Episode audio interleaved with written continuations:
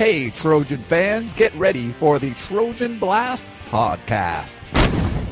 The Trojan Blast is like our regular Peristyle podcast with a little twist. You can download all of our podcasts 24 hours a day, 7 days a week at peristylepodcast.com.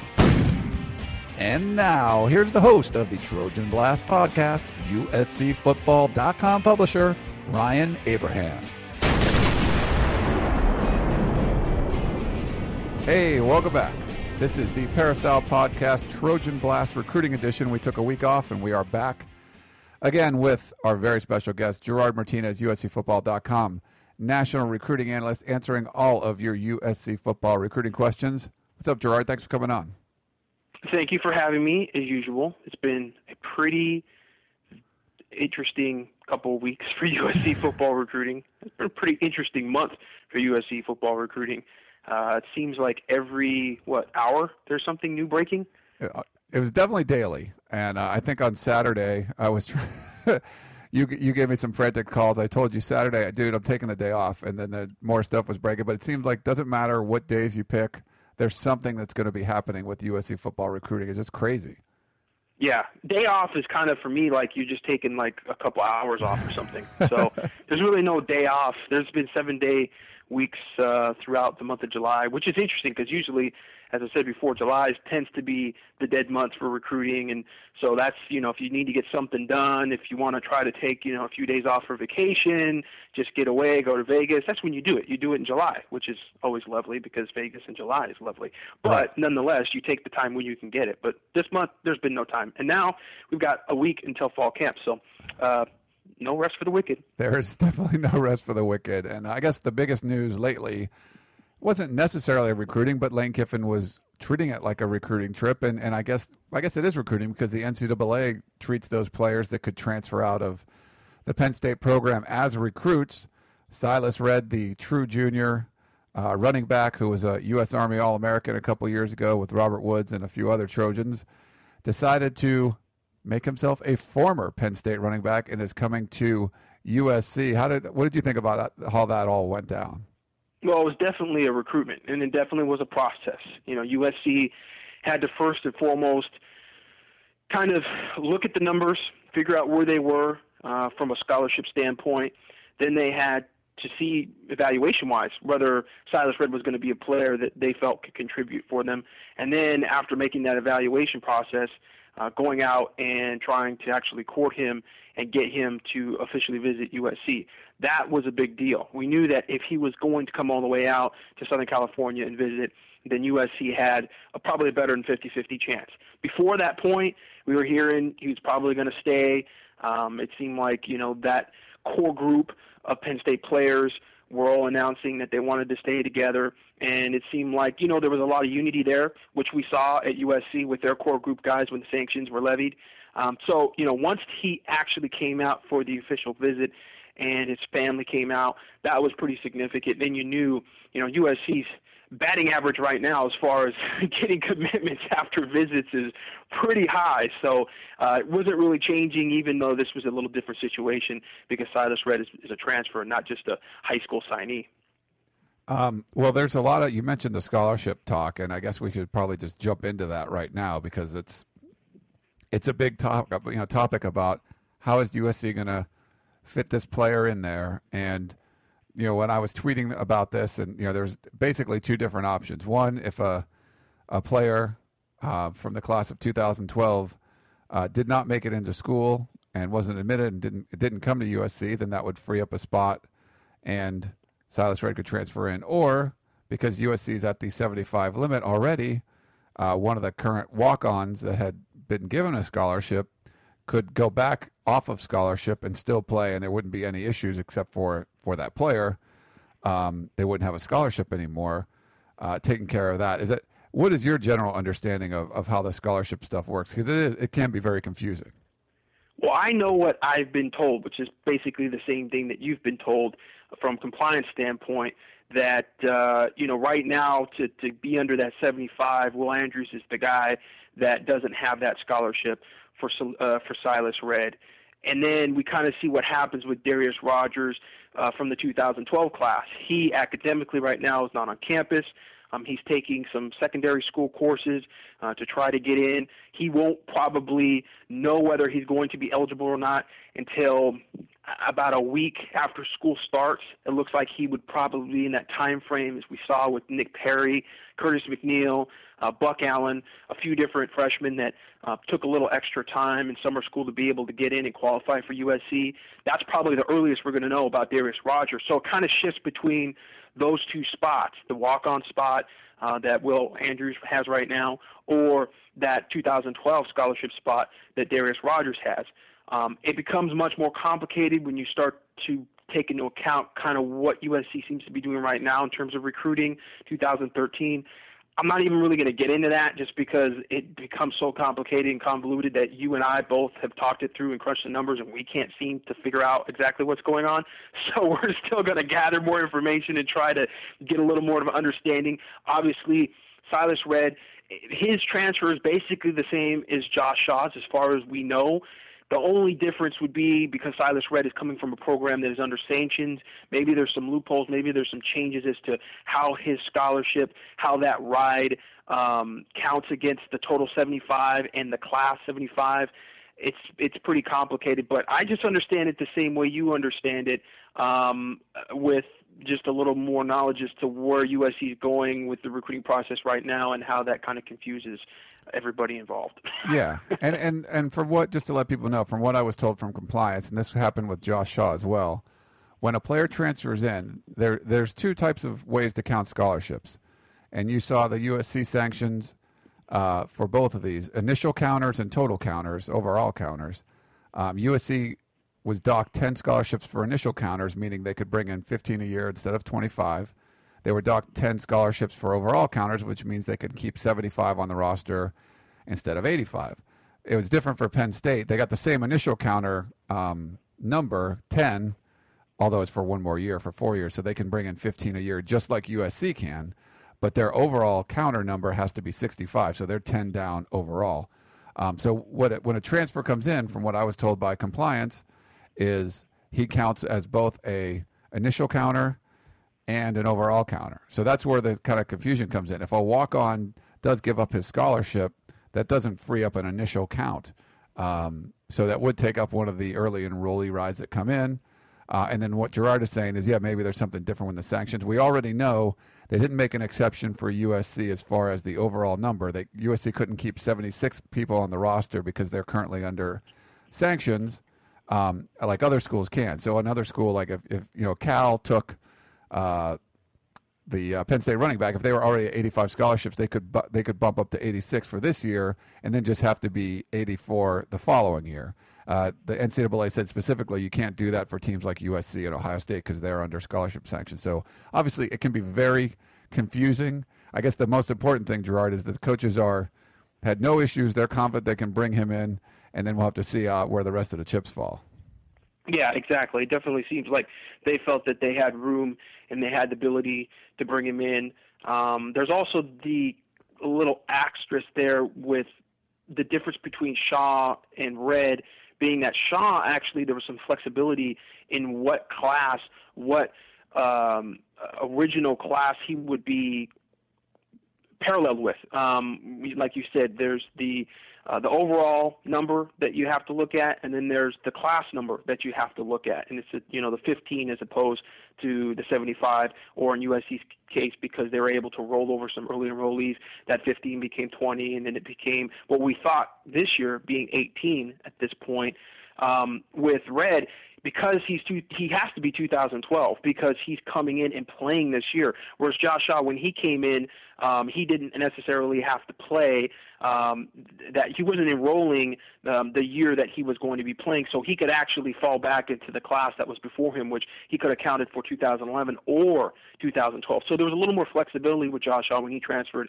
But as we understand it right now with Silas Redd, there's not that flexibility. He's coming in this year. He's going to be a part of that 2012 class. Uh, you can't count him back to 2011, and you can't count him back to or count him ahead to 2013 because that class 2013 obviously isn't going to play fall.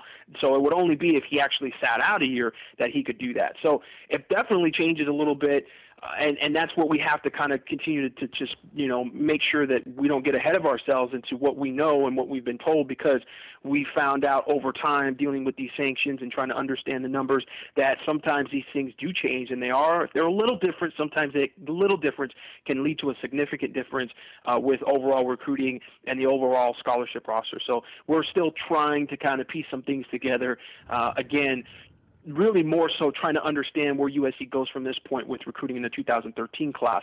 And like I said, I don't want to get into that too much. But right now they're at 18. There's been a little bit of talk maybe they might be able to get another guy in. We're trying to figure out how that's possible. Okay, um, so that's the Silas Redd stuff. There was also a kind of out of the blue uh, commitment that you broke, which you normally break these things anyway. But uh, maybe we'll talk about this: the defensive end from Texas. Yeah, it wasn't necessarily out of the blue um, from a from USC standpoint. I mean, they had been kind of working towards this for the past month, and uh, there had been a lot of talk uh, about uh, Rodney Prevot, and I think really it was at that point, if USC's got one scholarship offer left, who do they go after from a position standpoint? And we talk about this a lot on the podcast because a lot of people have questions. You know, is it one of those things where you go after the best player available, or do you go after the best player at a specific position that you need players at?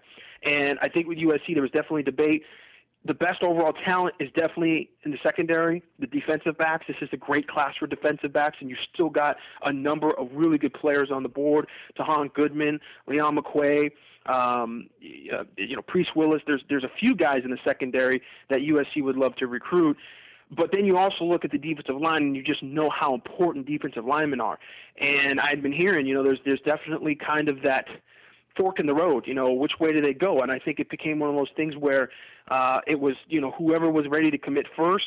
I think uh, Ed Orgeron was definitely uh, pushing for defensive linemen. I mean, right now he's probably strapped and wish he could have some of these guys on campus right now just to be able to have a rotation. And the defensive line, that's really one of the main things is that that's a position across the board where you've got to have a deep rotation. If we've seen anything from the championship teams um, the past few years, it's that they've been superior on the defensive line because they've had deep defensive lines. And I I think with, you know, Torrodney Prevot is a guy right now, 6'3", 205 pounds. He's certainly a ways away from where he's going to be as a college player, uh, but he's tremendously skilled. He's very fast. Um, there was kind of they were joking with him at some of the camps, calling him a receiver uh, because he definitely doesn't look like uh, the big you know defensive end, especially down there at the Five Star Challenge in Atlanta, where it seemed like every defensive lineman that was was down there was 6'5", 280 pounds. He definitely stood out from a standpoint of not being that big, but he is a speed rusher in the prototypical sense. And that's something that really USC has not had and Ed Orgeron has not had on this roster. He's not had a guy that's been a pure speed rusher. He's had a lot of guys that have been really more strong side defensive ends, guys who set the edge more than guys that come from the backside and make plays on the quarterback and make plays in the offensive backfield. Torrodney's that guy. They just, you know, the week before got a commitment from Jason Hatcher, who's 6'2", 240 pounds, who's also very much a speed rusher and an explosive guy off the edge. He ran a four uh, six eight at the opening in Oregon, uh, and his SPARQ numbers were, you know, top 10 nationally, top 10 among all the players there. So you're looking at two guys that have tremendous speed, tremendous explosiveness coming off the edge. There's a little bit of talk like maybe Prevot is a guy that could play some linebacker. Um, I think USC right now they're bringing him definitely as a, weak side defensive end. I mean Ed Orgeron was kind of the guy that was the lead recruiter on him and, and the deal closer on him. Um, his area recruiter was Marvin Sanders, and Marvin Sanders has done a tremendous job this year going into Texas and plucking out a number of guys at Texas and being obviously the defensive backs coach he's recruiting a lot of these guys that have committed in the defensive secondary, which is obviously a strength in this 2013 class. So, you know, overall, it was definitely one of those kind of surprising commitments for us just because we had not heard a lot about Prevot. He'd not talked a lot specifically about USC. He'd gone out to Cal. He'd visited Cal a couple times. Went to the Rising Stars camp and was on campus for the Rising Stars camp. But even you know after Rising Stars camp, he said great things about USC, but nothing that necessarily stood out. And the talk for a long time for him was going to be LSU, Oklahoma, maybe even TCU sneaking in there for him. And USC just seemed like one of those things where I think academically, his uncle, who's kind of his guardian at this point, um, really was was was really impressed with USC as a as a private school, and I think the education and uh, the degree. Um, he's a, a junior high school teacher, so he was a guy that was really specific and really um, thorough and diligent in researching schools and researching academics. And um, talking to him, I think that was the big difference between USC. And with that, you know, last ride, maybe last two rides left they just felt like let's get in, let's get our foot in the door, let's make sure uh, that you know we get this spot because uh, we really like USC. We're still going to see what happens with the recruiting process from this point on with a lot of these commits, you know, Prevot included, because he's still going to take some official visits. Maybe even one to Oregon. He hasn't uh, set you know anything in stone yet. Yeah, you almost forget about Jason Hatcher because you know soon after he committed, then you got the Prevot commitment, and then there's been so much talk with Silas Redd. There, has been a lot of big news that didn't break that long ago, just a week within the last week or so. It's just crazy how much has been going on. A tremendous amount of news, and uh, there's a lot of news that hasn't even really been released publicly, and we can't get into the specifics of those things. But uh, just it was a great, great weekend for USC recruiting, and uh, you know you had Silas Redd on campus, that was going very well. Um, you had the Prevot commitment, you had other things working uh, in the background. It's just you know USC right now is kind of unstoppable with recruiting. it just seems like if they're able to get a guy on campus, uh, they really can close the deal with just about anybody. And but it seems like the overall class, Lane Kiffin still wants to get this thing done before the start of fall camp. That just seems to be kind of where it's going. I don't know if that's actually going to happen or not. And like I said before, we say the class will be done, you know, before the start of of the season, and that's true to a certain extent. I think you know we're going to probably see a full amount of commitments before that point, but then there'll be a lull, and then the recruiting process will start back up once a lot of these kids start taking official visits, and you'll start seeing some wavering. And I've kind of already gone out on a limb and predicted. I think you're going to see one maybe two com- decommitments from this class at some point. I just think it's kind of what happens. I think it's the trend. Um, I think that uh, you know maybe USC even might even come to some conclusions where they go, well, you know what? I don't know if we need to recruit this guy as hard as we have recruited him as a commit you know, guys start to look other places. USC has to start to look other places because they really can't end up at a place in January where they've got one ride left and you know they've got somebody on the board who's kind of wishy-washy and going back and forth. They need to get this done in July, and they've already gotten a good preview of that already. Uh, guys that want to get that last spot and are just not sure and just not ready to pull the trigger. Um, so it's kind of a, a little bit of a dry run on what's going to happen closer to signing day. Although you know, but we're in July at this point. And uh, and just to, to note, and we talk about this quite a bit, but no one's had to do this before. So Lane Kiffin is doing this pretty much with blinders on, you know, trying to figure out what's the best method, what's the the strategy you should go through, you know, go for going through all this. And uh, so far, it's worked out well. I mean, I, I, guess you could argue that last time there was, uh, um, you know, last class there was a few spots left open, and you know they're using that for you know bringing in early enrollees for this class. Um, but certainly, what he's been doing so far seems to be working. And people are getting all kind of flustered about numbers and things like that. But you know, Lane Kiffin seems to have a pretty strong plan in place, and, and that's what he's going with. Yeah, exactly. And um, and there is that little bit of margin of error when you talk about being able to kind of roll over some rides, and that's you know obviously something that they can do for the 2014 class if not everything comes together on signing day for 2013. But USC's been very proactive, more so than they've ever been uh, in my experience of you know covering their recruiting and and how they go after guys. We've never really seen this type of blitzkrieg during the summer and trying to get in the whole class before the season even starts. We've never seen it. We've seen a bevy of early commitments and the class has been up around 12, 15. You know, I think we've seen that a couple times and they kind of leave it open for maybe four or five spots down towards the end of signing day in January for some of the bigger five-star guys that want to wait. But this year it's been, look at the class is going to be done at some point. Either you're in or you're out and the kids are responding and saying, well, "We want in. You know, we want a part of this. It's, it's going to be something special." And they've committed. And and and for them, you know, it's a smart thing just to go ahead commit if you think that USC is going to be the school for you. Get your foot in the door, and then the, the coaches are pretty you know, eased and laid back about kids taking official visits still after that point. So really, it's a win-win for any recruit that if you have a scholarship offer from USC and you feel like USC is probably the school for you, then commit, and then you can go and take your official visits. And if you find something better, then you're going to go ahead and decommit. I mean, there's nothing that says the kids can't do that. And I think USC is really being one of those schools that is on the front end of seeing that that goes both ways seeing that, you know, if you're going to look around, then we're going to look around. We're not in a position where we can fudge with the numbers and go ahead and have kids decommit late in the process and say, oh, well, we'll get that back next year, because it's just not possible. They are restricted to a certain amount every year. And so this is one of those things where you know they're going through the process and they're going to see some kids take some official visits.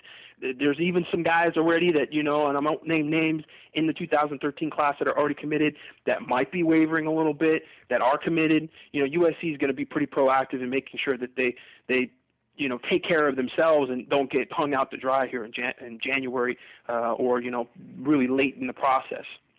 All right. Well, let's jump into some of these questions, Gerard. Um, we had one that had to deal with uh, Silas Redd. This is from Brian. Um, you know, when they when there was talk about you know one of the ways to free up a scholarship would be one of the former walk-ons that is currently on scholarship. One of those three uh, could give up their scholarship.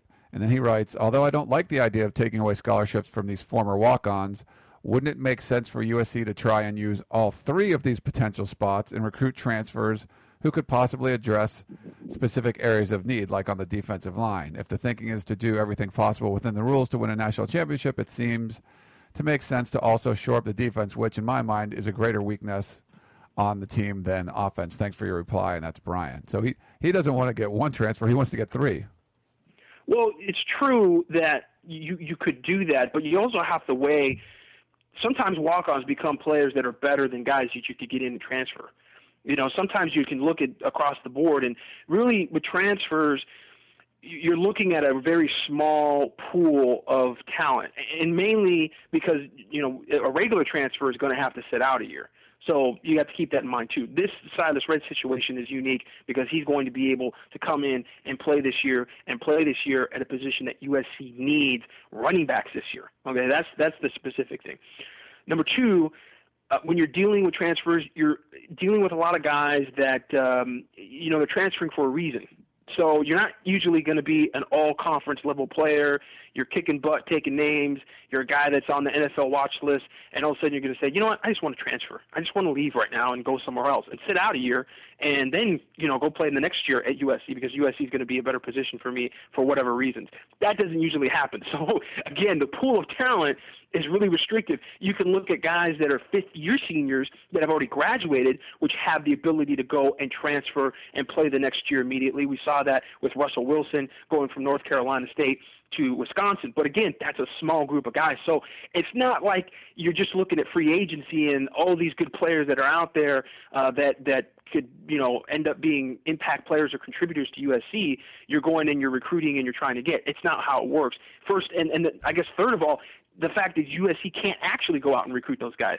You can't go out there and contact guys. You can't, you know, kind of even just put your ear to the ground and and put some feelers out there to see anybody interested. Would you like to come to USC? We have a spot for you. You can't do that either. The Penn State situation again was unique because the NCAA allowed schools to go in and recruit those players. So it's just not as easy as as you would want it to be.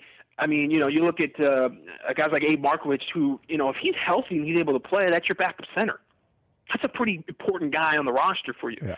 Um, there's, there's, you know, you can, so again, you have to, you have to kind of look and contrast, you know, who we have as opposed to who we might be able to get if the circumstances allowed it. And and most of these circumstances, you're not going to be able to just you know recruit a, a five star you know NFL draft pick level guy uh, from the SEC um, just because you know maybe USC has a need. And if you were talking about more Penn State guys, um, I mean Lane Kiffin made it clear that was the only one that they really wanted to go after. I could see maybe going after a defensive tackle or something like that as well, but. Uh, those any transfer is still going to be an initial counter, so then you're you're really taking away a recruit too. So it's not just is this better than the the walk on he's replacing, but you're also potentially taking away a new recruit that could come in too. So he's got to balance everything. I think taking one transfer at the most is, is probably the smart way to go, and that's that's obviously the way he went. Um, let's go to Anthony Gerard. He's asks, uh, what will the USC coaches be telling guys like Willis and Goodman? So he's talking about Priest Willis and Tahaan Goodman, uh, who they are still recruiting now that the 18 spots have been filled. I was hearing whispers if a possible silent commit by a DB, anything to that, fight on and go red. He's talking about red, uh, Silas Redd. red turned cardinal and gold. Red with two um, Ds. Yes, uh, there's a lot to that. Um, I won't get into names, but as far as what USC will talk to Priest Willis and Tom Goodman about, we're not 100% sure because again, we're still at that point where we're trying to figure out how can USC actually bring in another recruit for the 2013 class with things the way they are with Silas Redd in. I've heard plenty of plenty about that happening, but still it's kind of confusing as to how it can happen. Um, as far as what they tell them from a recruiting process standpoint, if there is another spot available in 2013, they're telling them we've got one more spot for 2013. Shit or get off the pot. That's basically how it comes. You you cannot wait for signing day. You can't wait to the last minute after all your official visits to make that decision. We need to know now who's in with us and then continue to recruit you as a commit, which is obviously a little different. Now, you can kind of want to believe that the recruiting process ends at that point for those kids, but it does still continue. And there's still a little bit of, you know, although you can try to get these kids all committed, how much does it really mean to be committed at this point? Uh, just because you say, oh yeah, okay, I'm publicly, I'm verbally committed to USC, does that mean that that's there's an impossibility that in January you don't have three or four guys that all of a sudden start wavering as commits? I mean, we saw it last year with uh, Opio Vatuvei, uh, the 6'3", 265 pound um, defensive tackle from Northern California, who kind of went through the process, committed to USC during the summer, was all SC for the longest time, and then in January he took a couple official visits he started saying, well, you know what, my mom really likes Cal because Cal's closer to home. Well, he ends up at Washington. Now, you know, Washington isn't very close to home, but that's where he ended up going. Tosh Lupoi goes from Cal, goes to Washington. Seems like Tosh Lupoi was a bigger reason uh, for him committing to Washington or even looking at Cal than Cal being close to home was. So that was probably just an excuse. How do you stop that from happening? It doesn't really matter. I mean, he committed during the summer. His dad was all USC fan. Yeah, mom maybe had some reservations, but at the end of the day, the kid just decided to go to Washington because probably playing time and he liked Tosh Lupoi. So you can't really stop that from happening. You can have as many commits as you want to over the summer, but at the end of the day, if those kids are going to waver and they're going to decide, hey, I don't want to be a part of this class, and they're not going to be a part of this class. Now, granted, because things are kind of set and the kids in the class know who else is in the class, that could be something that that helps solidify things. I mean, the defensive linemen, there's five defensive linemen in the class. They all kind of have to know where each other are. They've all played with each other. They've been at the five star challenge or they've been at the opening together. They all kind of know each other.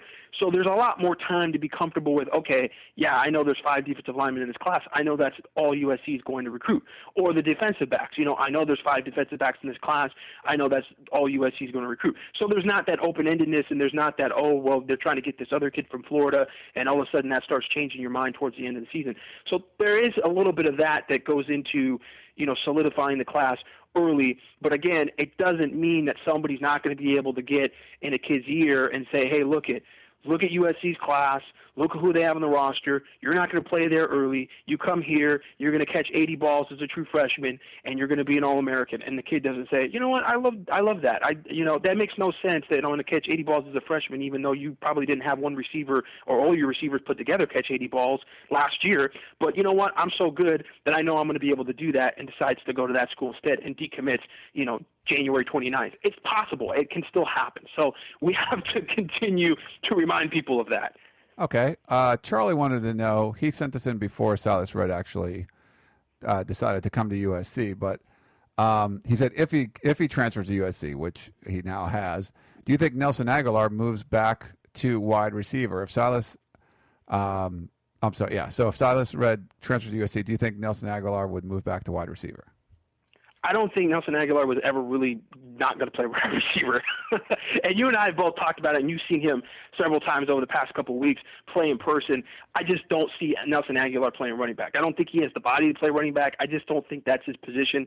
I think he's going to be too good a receiver for Lane Kiffin to put him at running back. Obviously, now it becomes a lot easier because you have a contributor that is a guy that has some production under his belt. He's older, he's more experienced, he's smart, he fits into your system better. So you don't have to, you know, make that happen. You don't have to make you know wine out of water uh, with the running back situation because you have a guy that can play there and has some uh, some numbers behind him. But I never really believed Nelson Agholor was going to play running back.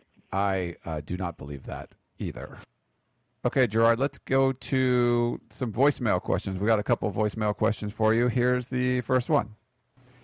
Hey guys, I just see that um, Vernon Hargreaves is going to Florida. What in the world happened here? Uh, you know, he was committed and decommitted within what four or five days. What's the backstory here? Thanks. Well, the backstory is that he never actually committed to USC. He announced that USC was his leader after his unofficial visit uh, earlier this month and had then gone on unofficial visits to Alabama. Uh, he went to an unofficial visit to Notre Dame. So he was still going through the process, but now not had yet actually committed to any single school. Uh, ended up committing to Florida. Big get for Florida. His sister goes to Florida.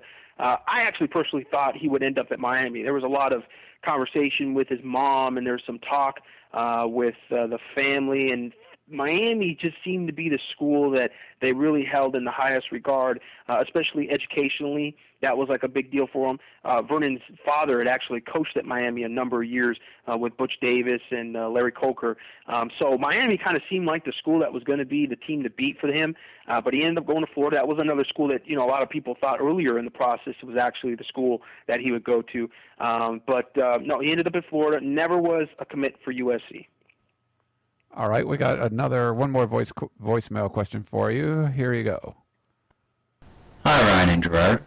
I was just wondering if an incoming freshman does not meet admission requirements, would USC be able to add an extra recruit to the 2013 class, providing that that recruit is an early enrollee?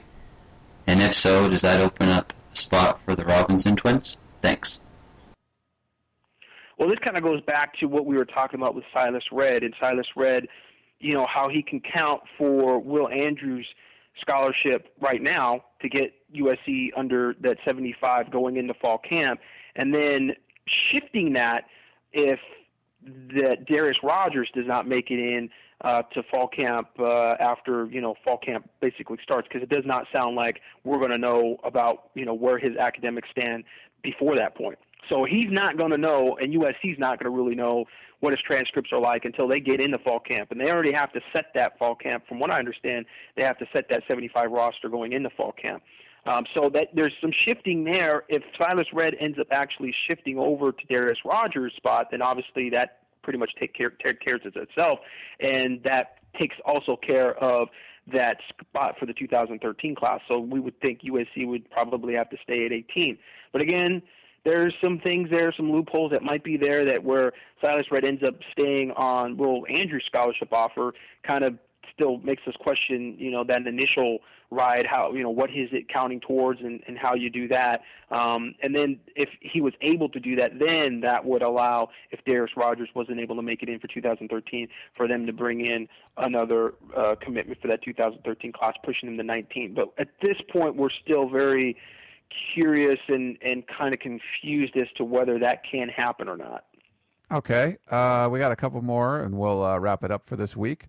Andrew wants to know Does Max Brown actually think he will beat out Kessler or Wittek for a starting job next year? That's the incoming freshman, well, soon to be incoming freshman 2013 uh, quarterback commit, Max Brown. Yes, Max Brown does believe that. If he didn't believe that, I don't think he would be committed to USC right now. Right. It's. I mean, I, I don't. I, I guess you have to understand that these kids' mindset are to come in and, and win jobs, and I think the coaches give them that opportunity. If he, if there was no shot for him to, to win that job, either the first year he's there or or win it further down the road, I, I wouldn't see why he would want to come to USC. Yeah, and, and Max Brown is is a really good player. I think that a lot of opinions have been made about him at these seven on seven tournaments and these big camps. He's not a wow type quarterback that's going to come in and blow you away with his arm strength. He's very accurate. He's very measured in his passes. He's very smart, and he's a good leader. And I think he is better playing in game time situations where he's able to manage the game more.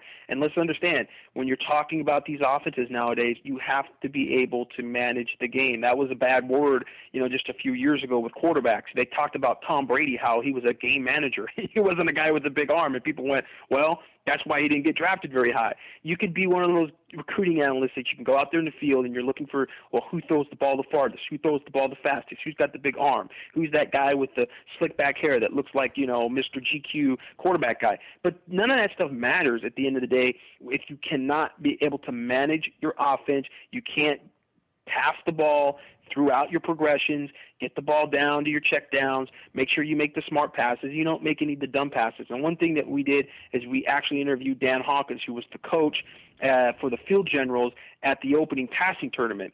And I talked to Dan Hawkins a lot about Max Brown because he was there coaching him. And, and, and Dan Hawkins has actually been around Max Brown a lot over the past couple of years. And the one thing that Dan Hawkins said repeatedly was that he loved Max Brown because of the passes he didn't make, because he didn't throw a bunch of interceptions. He didn't put his team in bad situations with trying to force the ball in. And I think Max actually learned even more so during the summer that he can't do that. We saw him at the five star challenge, and he actually did try to force some passes in across the middle. I think he started to understand listen, the safeties here, the linebackers here, the speed at this level is much more. These guys can react faster. I can't get away with certain things. So he started to dial it down a little bit and be a little more conservative. And that's fine. I mean, in an offense where you've got guys like Robert Woods and Marquise Lee and and the kind of tight ends that USC has, the talent around you, you can dial it down, spread the ball around, be even keeled about it, and don't give the defense the ball uh, in, in situations where you know all of a sudden now you, the other offense is on your 20 yard line and they're going to score. So you know it, it's conservative, but it's really winning football games. All right, one last one, Gerard. Matt wants to know of the three 2014 offensive line commits, are any of those guys five star caliber, or do you think they're all like three and four star guys? You know, we actually talked about this a, a couple weeks ago. I think if there's a guy there that's a five star level guy early on, it's pros- probably going to be Casey Tucker, uh, 6'5", 275 pound offensive tackle uh, from Chandler Hamilton High School. Really has that look. He looks like Drago from Rocky. You remember the Rocky uh, series there? He looks like Drago. That's that's I will break you. He looks like that guy. He looks like the big Russian blonde. You know, has the physique, ha- has the the just that look of a guy that's you know athletic. He's tough. He's strong.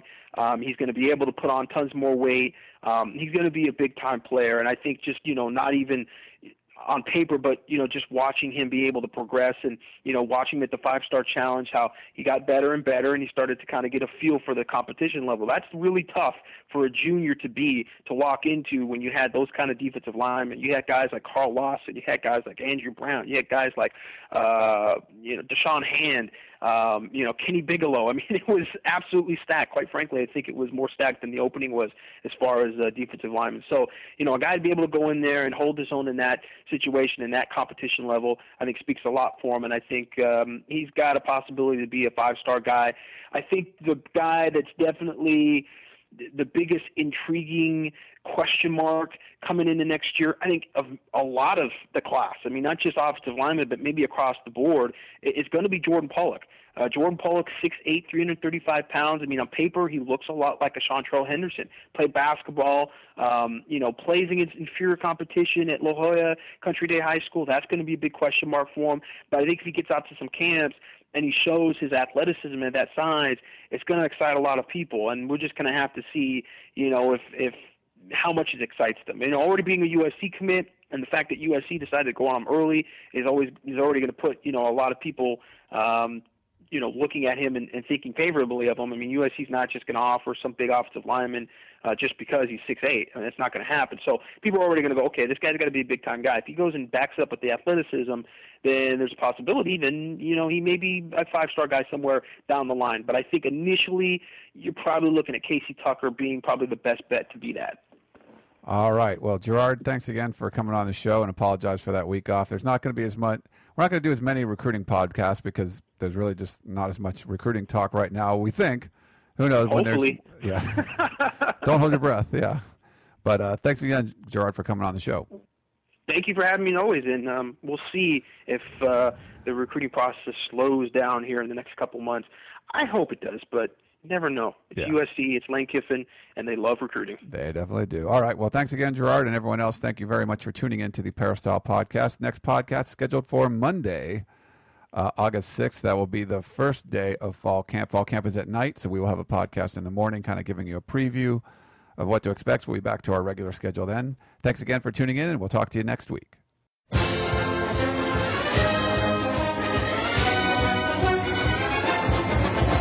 You've been listening to the Peristyle Podcast presented by USCFootball.com. Be sure to tune in next week for the latest news on Trojan football and recruiting. And don't forget, you can automatically download the podcast directly to your iPod or MP3 player for free. Just click the iTunes link on peristylepodcast.com or search for Peristyle Podcast at the iTunes Music Store.